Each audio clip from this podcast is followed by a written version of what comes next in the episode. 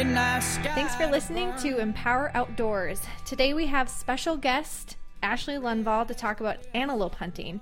She is truly an ambassador for the outdoors. Um, since a paralyzing ranching accident in 1999, Ashley's been super passionate about making outdoor recreation accessible for everyone. She's on a ton of different outdoor and shooting sports related committees and boards and I'll include a link to those on our blog post. But notably, she's also a volunteer on the alumni committee for the Wyoming Women's Antelope Hunt. So thank you for joining our show, Ashley. Thanks so much for having me. Yeah. So I kind of mentioned there that you're part of the women's Wyoming Women's Antelope Hunt. Can you tell us a little bit about kind of what that is? Sure. So the Wyoming Women's Antelope Hunt was started here in Wyoming in 2013. And it was really brought about by the fact that there weren't a lot of established hunts specifically for women across the country. And so a couple ladies here in Wyoming saw the need for that. And they had been talking about it with some other ladies, and they all got together and decided that the best thing to do is just start their own hunt. And so again, that was started in 2013, and it's it's been amazing to watch it really grow by leaps and bounds over the, the past five or six years now. Um, in the fall, um, here in October coming up, we'll have between 40 and 45 women, hopefully, from not only the state of Wyoming, but really just from all over the country. And they come to the eastern side of Wyoming to a private ranch there. And that's kind of the, the headquarters for the entire hunt for the weekend. And then we send them out two by two to ranches around the area to hunt antelope. And the amazing thing about it is that we have such a variety of women that come to this hunt um, based on their skill level. Sometimes we'll have women that have literally never picked up a firearm before, and then women that have been hunting their whole life. And so to see the the mentoring and the camaraderie that is built that weekend. Um, like I said, we send people out two by two, so they take a least you know less experienced hunter and a more experienced hunter and send them out together. And it's just really cool to see the ladies grow and the memories that are made that weekend, and and really just how it teaches women not only about hunting but kind of what happens after the hunt. You know, we teach them how to process their antelope. We do cooking classes about how to feed their families when they get back home with that meat. And it's just really an amazing weekend. And so, really happy to be a part of it. I hunted first in 2014, and now I go back every year as a volunteer. And so, really encourage women if you're looking for an opportunity to hunt or just how to get into hunting, the Wyoming Women's Antelope Hunt is a great place to start. That's awesome. Where can you find, you know, if someone were to want to apply to go on that hunt? Sure. So you just um, go to Wyoming Women's Antelope Hunt.org and it has all the information there about how to participate, about how to come to the dinners if you just kind of want to check it out for the first time without hunting, how to be a sponsor, how to be a part of the media side of things. And so again, that's Wyoming Women's Antelope Hunt.org has all the information. And had you had you hunted antelope before 2014 when you hunted with the woman woman Wyoming Women's Antelope Hunt? I actually had not hunted antelope. It was kind of a weekend of first for me in a lot of different areas. I'd never hunted with all women before. Um, previous to that, I'd always hunted with all all guys, so that was really cool. Never hunted antelope before, and had never hunted um, on the eastern side of the state of Wyoming. So it was really an amazing weekend of first for me. Um, but what I learned from that was something that allowed me then to to go on and continue to hunt antelope and want to to hunt with more women and things like that. So it was really a, a weekend of first for me, but changed a lot about how I hunt and how I look at specifically antelope hunting. Right. Um, I'm actually going on my first antelope hunt um, next month in South Dakota. So I'm I'm really curious, and I'm doing an archery hunt, but I'm really curious on and what what you learned on how to hunt antelope and kind of any best practices that you've found, I guess, from from your experience.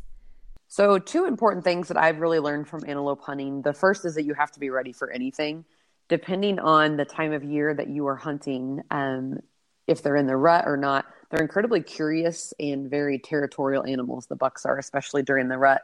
And so I've literally seen people wave white handkerchiefs and have bucks walk up like within five yards of them and I've spent days chasing them where they were always miles and miles away. So you really have to be able to adapt and be ready for anything. Um, but the other thing is how you handle antelope meat. You'll you'll hear people they'll say you either love it or you hate it, and a lot of it is how you prepare and take care of the meat after you've harvested. Um, antelope hair is hollow, and so it's really good insulator, and it really keeps in the heat, especially if they've been running around a lot. So I always tell people the most important thing is once you get one on the ground, is to get that hide off as quick as possible and get them cold. And we always have um, a cooler with us with a bunch of ice in it because we just know that the quicker you can get that animal skinned and, and cold and on ice, the better the meat's going to taste. And so be ready for anything and have fun with it, but be prepared to adapt because they will certainly keep you guessing. And what uh, what time of year do they typically rut? Is that early October, end of September? Yeah, here in Wyoming, it's it's into September and into October, um, and that's why we have the the women's antelope hunt when we do because we're hoping to kind of catch it there. Because most of the women that come have a buck tag. We'll have a couple doe tags, but mostly buck tags, um, and so that's usually, the best time. Just because again, the bucks are a, a little bit more curious, they're more territorial. So if you have a um, something that can get their attention or you have a decoy. I've seen a lot of archers now that are using those full body decoys that actually mount on the front of your bow.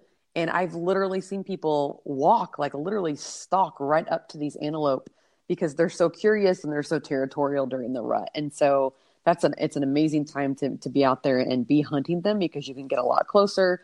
Makes archery obviously doable, but it's just a lot of fun to see mm-hmm. the animals and how they react and, and just watching them is a lot of fun as well. Have you hunted them not in the rut before? No, any tag I've ever had has always been in the rut, which has been really nice. Um, but even then, I've yeah. only ever done rifle, and so I have so much respect for people that can track them down and get a stock on them archery hunting, just because, like I said, they can be so squirrely and so flighty on one second, and the next sec- the second they're very curious, and so it's really fun to see that. But one of the things that we do at the Wyoming Women's Antelope Hunt is we give an award out for we call it the super stalker and it's whoever can get the closest to the antelope before she makes her harvest. And it's really neat because uh, you know brings out the competitive side of people first of all. But it's just interesting to see the stories that come out of what these women had to go through in order to get that close to an antelope. And a lot of times like i said these women have never hunted before or if they have you know they've they've just gone once or twice. And so to see them really wrap their heads around the stalking aspect of it and you know, getting down on their bellies and crawling through ravines and up and over hills and through fences. And it's just really neat to see how involved and how excited they get about it. And so that's a, a favorite award that we give out every year. But it gives the women a lot of respect for the antelope as well because they, again, they've got such good eyesight. And if they do spot you and they take off, sometimes you will not see them again for days, it feels like. And so, always fun to see people that can get as close as they can to these really neat animals. You really have to work for it, is what you're saying. they do. They make you work for it. But I think that's why people enjoy it so much is that it's not really like any other hunting and you just never know what the day is going to bring and you don't always necessarily have to get up at the crack of dawn like you do with other animals you know you can go out sometimes in the middle of the day and they'll be out and they really stay out in the open for the most part and so it's really kind of a strategy to see where you need to be to get to the animals and things like that. So I've never heard of anyone that doesn't have a good time hunting. Even if you get really frustrated hunting antelope, you always end up having a great time. And I think that's why we have such success with the women's antelope hunt is the women just have a great time over the weekend and they just learn a lot about themselves as hunters. And so it's always a, a great weekend. Do you typically start off with a lot of glassing or, you know, just to locate them and then and then move in on them? Yeah, that's that's really the most important. You have to have good optics when you're hunting antelope, just because they're really hard to um, kind of size up in the field if you're looking for a specific, you know, antelope or you're really looking for a trophy quality buck or something like that. Um, optics are huge because, especially when they bunch up, it's really hard to kind of zero in and, and range from a long distance. You know, what is a more of a mature buck and what is a younger buck and things like that. So optics are key you really need a really good a pair of binos or a spotting scope or some somehow to just really get up there and see the details on the animals. But having somebody know the area is really important too, just because again, if they take off running, those animals can run for miles and miles without stopping. And so if they drop down somewhere or they you need to really know what's over the next ridge so that you can kind of get an idea of where you think they might be headed. And so um, what we do there at the women's antelope hunt is we're on all private ground, and so um, we're fortunate here in Wyoming. We do have a lot of public ground, but um, the hunt that we do is all on private ground. So all the guides actually are people that work at those ranches, and so they know the property really well. They can give us an idea of you know, where the antelope may be headed, where they usually can be found. And so that's usually a good time to start is find them, locate them, see if there's a couple that you really want to go after, and then go from there. Um, you said that you hunt for the Wyoming women's antelope hunt on private land typically. Um, have you hunted much on public land in Wyoming then? I have, um, and that's actually I have a tag for this fall that's a, a buck antelope tag, and it's going to be on public land. And so what we do is we just spend, you know, at least a week or two before just going out and kind of getting a lay for the land, as well as if we're seeing some. Sometimes you'll find some bucks kind of off by themselves. Sometimes they'll be grouped up with a you know a larger herd, and so we just try to get an idea of where they are, um, if they're you know hanging in one particular area during certain parts of the day, kind of seeing what the weather's going to be like. And that's another thing here in Wyoming. You never know what the weather's going to be like. You can be out hunting in 80 degree weather and then it can be snowing the next day. And so you really have to kind of get a gauge for how that affects the animals, if they're going to bed down somewhere or if they're going to keep moving. And so we try to just go out and do as much um, scouting as we can before, but we also have thousands and thousands of acres of public land. And so, you know, you could get there opening day and there could be a bunch of other hunters there already. And so then you kind of have to adapt in the field and go to a different location. And so, again, that's why optics are so important is getting out there and seeing what you can find and where the animals are and things like that. And so it's kind of the the pros and cons of public land is you're you're very blessed to have it, but you also that just means there's even more area for those antelope to get to where you have to then pursue. And so we're fortunate here in Wyoming, but it definitely takes a lot more prep that way just because there's so much land that you have to cover and, and really know where those antelope are. And again, if they take off running, they can go for miles and miles. And so you could start out in one place in the morning and end up somewhere completely different by evening. And so I don't know, it's kind of interesting that way. It makes you adapt in the field and makes it a lot more interesting. Right. When you're scouting for antelope, um, what kind of landscape are you really looking for? You know, where we hunt here in Wyoming, a lot of it is just really dry, flat plains. Um, they don't really go up into the mountains here like a lot of our other animals do. And so, fortunately for me in my wheelchair, that makes it a little bit easier when it's a lot of, you know, flat plains because I have um, what's called an action track chair, which is really just kind of like a wheelchair on steroids. And uh-huh. it can climb up into the mountains and things like that, but it goes a lot smoother for me when it's flat plain. And so, kind of the rolling hills um, is is better for me just physically to hunt, which is another reason why I like antelope. But um, I also do quite a bit of long distance shooting, just because again, being in the wheelchair, I try to get as close as possible, but it's not always you know doable for me. And some of those flat plains that we have here in Wyoming are very conducive to long distance shooting. Um, you can you can see for quite a ways, and you can spot animals for a while. And I don't have to get maybe quite as close in my stalking because I'm not quiet in even that big action track chair. And so for me, you know, doing a spot and stalk is a little bit more difficult. Just again because I usually those antelope see me coming from a mile away. I get lucky if they're very curious and they're not really you know used to seeing a, a big track chair or a wheelchair and sometimes that'll make them pause just long enough for me to get a shot off but a lot of times it just makes them take off running and so being able to shoot at longer distances is really important to me to be able to do that ethically and accurately. So i like those flat plains where i can see for quite a while that just have some you know maybe gentle rolling hills where my track chair can handle that terrain. And i can do a little bit more of a stalk that way without having to get right up on them. And so um, we're very fortunate, again, here in Wyoming to have a lot of public land that's easy to access. You might end up walking for miles and miles that day, but at least the terrain is a little bit flatter where the antelope are, and that makes a big difference. What's the typical um, distance that, that you would shoot an antelope at? Um, you know, it really just depends on um, the day and how long we've been out there. If I've been out there for weeks and just cannot get any closer than a couple hundred yards, then that kind of puts me in a position where I, where I will take a longer shot but my goal is always to get as close as possible. Um, I've had some, you know, training in long distance. I've got the right setup for it, so it's not something that I do, you know, half-heartedly or, or lightly at all. But at the end of the day, if I'm trying to make a harvest and I just can't get anything done, I will take a longer shot than maybe some people are comfortable with. But again, it's something that I've trained for and made sure I've had lots of time at the range and gotten, you know, ready for that type of a shot. But for the most part, I like to stay under 200 yards if at all possible and that's kind of across the board with hunting in general. But again, another reason why optics are important and having the right equipment, but also having had plenty of time to practice those longer distance shots is really important. But um, here in Wyoming, wind also plays a huge factor. A lot of people don't realize how strong the wind is here in Wyoming, and if it's a really windy day, obviously you don't need to be taking longer distance shots just because there's a lot more um, of that wind that will affect your shot and the bullets and things like that. So um, hopefully, if you could find a day that's not too windy and you need to make that longer distance shot, you've prepared for it and everything kind of falls into place to make sure it's a good shot. Right. Yeah, that makes a lot of sense. Um, before you know antelope hunting, have you experienced other types of hunting? Yep. So I um, just started hunting. Um, it's been about 10 years ago now. Actually, I've been in a wheelchair about 20 years, but didn't start hunting until after my accident and moving out here to Wyoming. And uh, grew up in Indianapolis. It just wasn't something that I did or had any friends or family members that did. And so moving out to Wyoming really kind of opened up that possibility for me.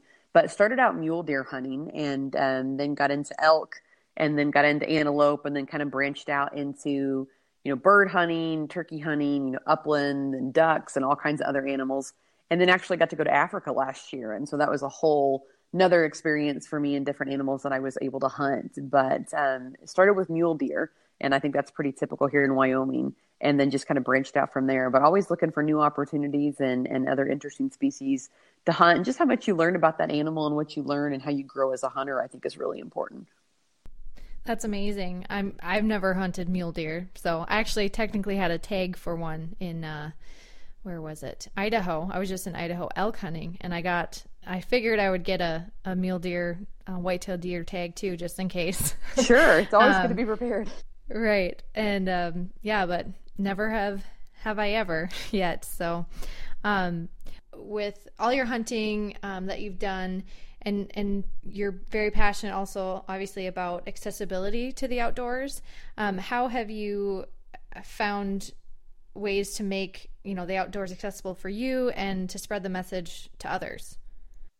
One of the important things about accessibility that people have to realize is that it ends up being more work for people with disabilities, but it's so worth it in the long run. And that really starts with the prep. Um, anytime I'm going to be in a new area or I'm going to be, you know, even if it's private ground that someone's been like, oh, yeah, you can come and hunt here. Or if I'm leaving the state of Wyoming and getting into places that I'm really not comfortable with, the prep work is so vitally important. And you have to know the right questions to ask people because someone will be like, oh, yeah, our land's accessible. And they, you get there and it's full of, you know, um, creeks that you have to cross and ditches that you can't get over and things like that. And they're like, oh, we didn't think about that. So knowing, you know, what your your um, needs are in order to ask other people the right questions is really important and um, and I always try to do as much prep as possible if if it's somewhere where I can go early like I was talking about my antelope tag that I'm going to be hunting on here in a couple of weeks I haven't been out to this area yet so we're going to spend time weeks before going out checking out the terrain knowing where I can and can't get just to make sure that I have done as much prep as possible on my end before so that's really important um, equipment plays a huge role. Like I said, I have that action track chair, and that has made such a huge difference in my mobility when I'm out in the field because, you know, in my manual chair, there are just some places I can't get to. And so when I have that action track chair, that makes all the difference in areas that I can get to. Um, equipment that I can carry on that. I shot a cow elk last fall and I literally drug that elk back to the truck with my track chair. So, I mean, having that thing has made such a big difference. Um, knowing, you know, do you have a permit to shoot from a vehicle? If not, if you're shooting from your chair, you know, do you have the right shooting sticks? If there's a fence nearby, are you comfortable leaning on it or a tree or anything like that? So equipment is really big and knowing what you're going to need and what you don't, you know, need as well. But then really your kind of what I call your your tribe or your team of people that you may have helping you is also really important. I know a lot of people want to be independent. They don't like to ask for help and I'm all for that. But at the end of the day, if you've got people that are there supporting you, even if they're not physically hands on helping you, they're just there just in case you do need assistance. There's nothing wrong with that. And I think it's really important to have that team. Um, my husband is my favorite hunting buddy, and a lot of times he goes with me just because you know he doesn't make it possible, but he makes it easier. And so having him with me, there, you know, we have great memories that we share. But he's always there. You know, if I do need a little extra assistance, or if it's just at the end of the day and I am just spent and I need a little extra help with something, having that team in place to support you is also really important. Um, but if you do the prep work, you've got the right equipment and you've got the right people supporting you. From what I've found, the last 20 years, there's really not anything that you can't do. Um, but that's the attitude that you have to have coming into it is that, you know, we're going to adapt and we're going to make it work no matter what it looks like. It may not be pretty, but at the end of the day, you have a good time and you get it done. and then you learn, you know, about yourself and, and what you need for the next time.